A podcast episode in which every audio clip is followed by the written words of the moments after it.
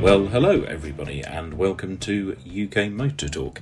In a uh, in a slight change from our usual proceedings, uh, it's just going to be me you're going to have the uh, the pleasure of wittering on at you this evening, Jim Baxter. following the return of the Formula One World Championship. We had the first race just today. I'm recording this on a Sunday evening, so I hope you've uh, been able to watch the race. There will be spoiler alerts, of course. So if you haven't managed to watch the race yet, then I'd uh, I'd suggest pausing this and coming back to it later, unless you uh, unless you want the action to be ruined. First off, what a good race that was! What a good race weekend! I thought there was some good, uh, good drama and stories all the way through. So we'll, uh, I think what we'll do is uh, do a little qualifying rundown, and then run through the race, and then run through any other talking points from the weekend. But get in touch with your thoughts. You know, I think we're going to let this uh, this kind of podcast be run by you. Let me uh, let me know what you want to hear on this. Uh, if you've got any thoughts or opinions, drop them in. We are at UK Motor Talk pretty much everywhere, uh, so we'd love to hear from you. First up into uh, into qualifying, then. Well, first off, oh dear, oh dear, oh dear, Daniel. Not uh, not good.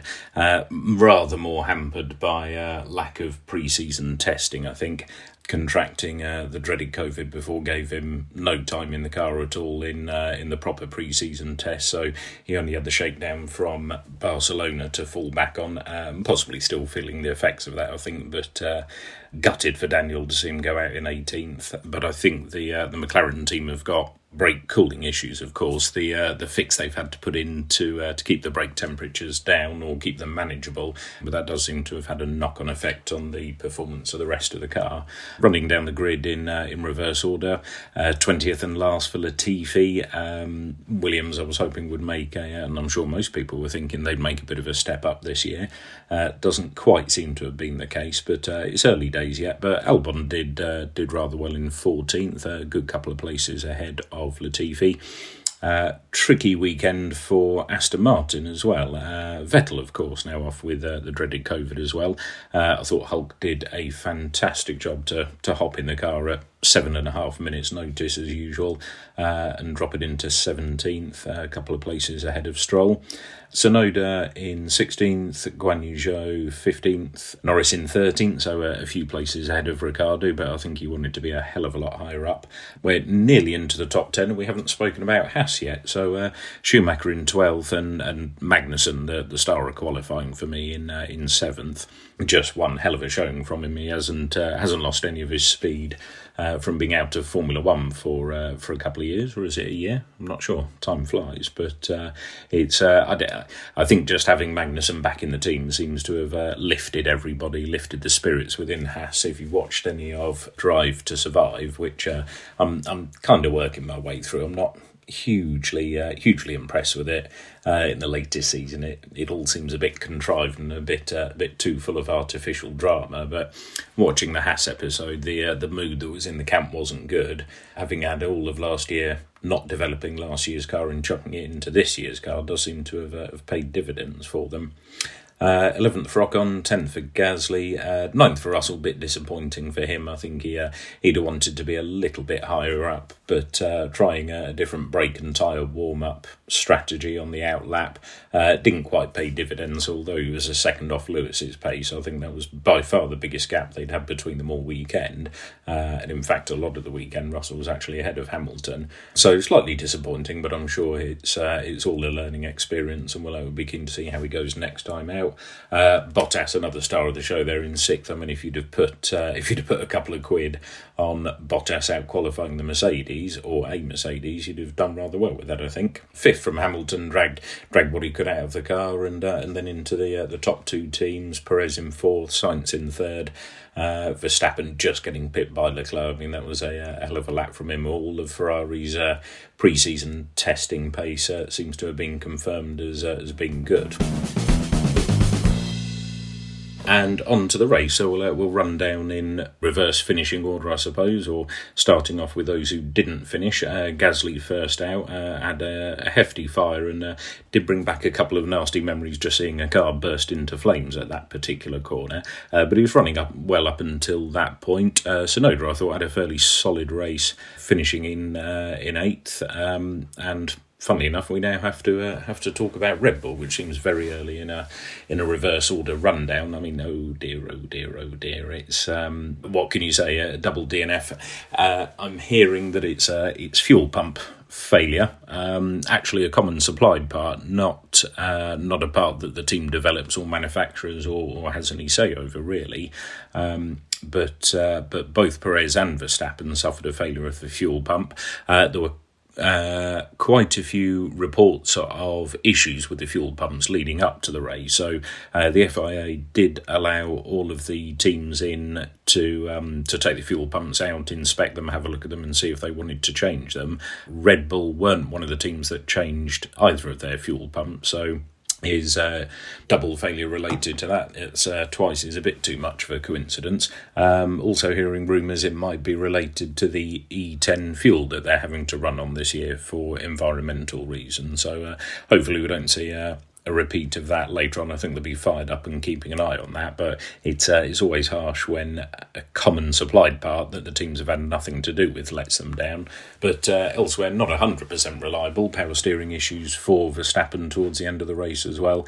But didn't seem happy overall. Then in the race, I think you know after the first pit stop uh, where he'd undercut Leclerc and had a, had a brilliant scrap for the lead with them um, overtaking, repassing, overtaking shows that the uh, the rule changes changes have done exactly what they were designed to do and allowed better racing and more overtaking. Um, but he uh, he had to push quite hard on the outlap to uh, to make the undercut work. Uh, and I think the uh, the the tyres um, still just seem an issue. If uh, if you push too hard on the outlap and don't bring them in gently enough, then uh, then they seem to drop off a cliff towards the end of the stint. So um, Max didn't seem uh, didn't seem happy that he wasn't allowed to push as hard as he could on the outlap, and uh, didn't seem well certainly wasn't happy after the race. But I'm sure they'll they'll come back fighting in a week's time. we'll be keen to see how they get on. Next up, Aston Martin. Uh, I mean, although the car looks fantastic on uh, on track in terms of paint scheme and appearance, not uh, not the quickest in terms of pace. Uh, Hulk had only managed seventeenth. Uh, Stroll finished twelfth, so a good drive uh, up the order from him from where he started.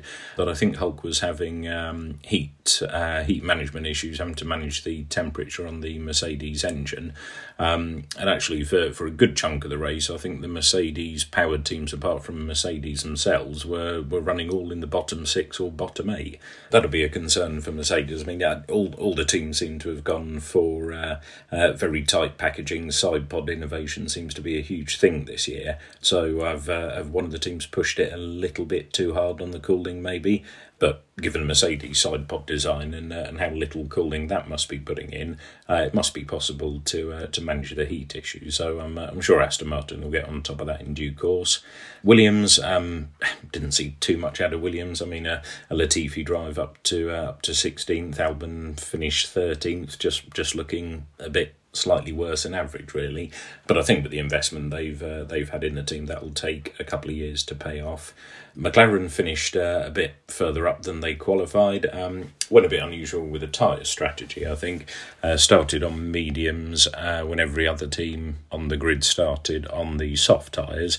Uh, went on the hard tyres and, and their pace just disappeared at that point and they seemed to go backwards. Here's hoping they can get on top of those brake cooling issues and, and get back to the spec of car they were running in, in Barcelona because they certainly looked a, a, hell of a better bet for the championship or, uh, or even race wins or podiums uh, in Barcelona than they did uh, last weekend in testing or uh, or this weekend in the race. Haas up next. Uh, Schumacher finished uh, credible 11th after he got turned around by Ocon on the first lap. Um, and uh, and Magnussen just a hell of a drive to fifth. Got his elbows out, but in a nice, clean way. In fact, I mean, clean racing all up and down the grid. Really, there was uh, there was the Ocon contact with Schumacher, as we've just said on, on the first lap, but that's the first lap, and Ocon held his hands up for that. Um, but all up and down the grid, they seem to be racing very well together, very close, good wheel to wheel racing. But uh, yeah, great great return for Magnussen, and, and good things for the Haas team, and, uh, and hopefully means uh, the Haas team stick around for a while, and uh, and so does Magnussen. Uh, next up, Alfa Romeo. Uh, Guan Yu Zhou managed to score points on his debut, so uh, maybe a slightly malign choice, I think, in the run up to uh, the beginning of the season. There were a couple of other names that people wanted to see in that seat rather than Guan Yu Zhou, but uh, I, th- I think he proved himself rather well, to be fair. He raced well and got on with it and, and no silly mistakes. Finished a few places behind Bottas, but given all of Bottas's uh, pedigree and experience, that's to be understood managed to finish sixth, uh, Bottas, and, and actually raced really well. If uh, if if you could say one common trait about his time at Mercedes was that he'd race Lewis very very closely in qualifying, uh, often on his pace and, uh, and occasionally out qualifying him, but he would drop back in the races. So it was good to uh, good to see that he could get his head down and get on with it in the race. Alpine up next. Alonso finished ninth. Ocon finished seventh. Um, solid if uh, if unspectacular. Didn't really see too much of either of them, uh, apart from when they had a good dice between them uh, and a bit more overtaking. It shows what a you know what a good race it was. That you can have a, a couple of good intra-team scraps like that, and they they don't really stick in the mind too much because there was so much going on up and down the field, and particularly at the lead of the race as well. Mercedes, I, I think if uh, if you said to them uh, in the run up to the weekend you'd be getting a podium and, and fourth, I think they'd have uh, they'd have taken that which, uh, in contrast to their form over the last couple of years, might seem quite surprising. Hard tyres seem to cost them uh, a bit of pace as well, and, and they have, have got no way near getting on top of their porpoising issues. Seem to be suffering from it way worse than any other team at this stage. How long before they can get on top of that, really? Um, we've got a race next weekend, so in, in just four days they'll be rolling around a track again, five days they'll be rolling around a track again. So I don't think there'll be too much uh, too much fixed in uh, in Saudi Arabia European season before they uh, before they can bring any updates that uh, that might be able to fix the issues there. We'll have to wait and see. But one thing's for certain that they will get on top of those issues. So it'll be interesting towards the end of the uh, middle part and end of the season to see how Mercedes come on and, and have a run into the end of the championship. And finally, on to Ferrari, then, who uh, slightly inherited the uh, second part of their one-two result. Uh, I mean, just just imperious from Leclerc, though. It was, uh, I think, I think it technically counted as a, uh, a lights to flag victory. Uh, I think he did lead every lap over the line, despite the the undercut from Verstappen and Verstappen overtaking him a few times into the first corner. I think Leclerc always had it back by the time they rolled round to the start finish line again. He looked comfortable, he looked calm, he looked composed, he looked everything like the perfect racing driver this weekend. Good, clean scrap with Verstappen as well. I, I like the fact that they got very close to each other. Uh, some good lungy moves from Verstappen into the first corner, yet they could race side by side. It was just uh, just cracking to see. And Sainz, who'd, uh, dropped back a bit, I think, in uh, in free practice, never seemed to really quite get on top of the car in the same way that Leclerc did. But came on at the end and, and benefited from Red Bull's reliability woes, but uh, the main thing is he was in that position to benefit from uh, from their reliability issues. So did very well to give uh, to give Ferrari a one two and uh, with Leclerc the fastest lap as well, just the, the perfect start to the season from Ferrari. So be uh, interesting to see if they can uh, keep up this leading pace, keep up in development terms their side pod design obviously looks very different to the Mercedes and to the Red Bull. I think if you were just looking at them from the outside, you'd say the, the sleeker, swoopier, more undercut or tighter version of side pod packaging would, would look a bit better. The Ferrari looks the, the widest, the fattest out of all of them, but uh, there's certainly something on that car that seems to work well. Uh, so overall, I'd, I'd, say it was just a, a cracking return to uh, to Grand Prix racing. Uh, race direction, I mean, just towards the end where we had a safety car, and uh, all of a sudden there's people allowed pit stops on fresher tyres, but there's a few lapped cars in the middle that need to unlap themselves. I was uh, getting a few flashbacks there, but uh, Niels Wittich this weekend dovetailing duties on race direction with Eduardo Freitas. I think Freitas's first race out is going to be Australia. So possibly Wittich again next weekend seemed to uh, to do a good job from what I could see in that we didn't really hear from him or hear any dramas around race direction or anything like that. And I think uh, a race director's job, if he uh, if he turns up, ensures that everything runs well and there's no uh, controversy or drama around the race direction, then I think he can count that as a job well done. But things seem fairly cut and dry, and if there was uh, an investigation, the penalty appeared fairly quickly, or the lack of investigation appeared fairly quickly. Um, just to say again, I, I love the variety of, of car design really all the way up and down the field. See them all looking looking so different and all being able to race closely as well, uh, being able to follow easily. So right, it's just the age old story in Formula One, isn't it? If in doubt, give it all to Ross Brawn and leave him to it. The uh, rules that uh, that Ross Brawn and Pat Symonds have come up with seem to have just done their job perfectly so far. There was, uh, yeah, lots of concerns about all the designs looking identical uh, before the season kicked off, uh, not helped by all the livery reveals uh, or car launches being exactly that, just a livery reveal over the uh, the generic 2022 car shape. But uh, no, overall, from a, a racing on track action point of view, I think there's a lot of positives can be drawn from this weekend. Tyres are something I, I still think we need to get a handle on somehow. Degradation seemed a bit too high, or there seemed to be absolutely no pace, depending on if you went too soft or too hard. And a fussy warm up. You know, push push too hard on the outlap, and the tyres are shot before the end of your stint is up. I'm I'm not sure that's what it's about. I'd like to see the drivers just get out the pits and get on with it, go as hard as they can.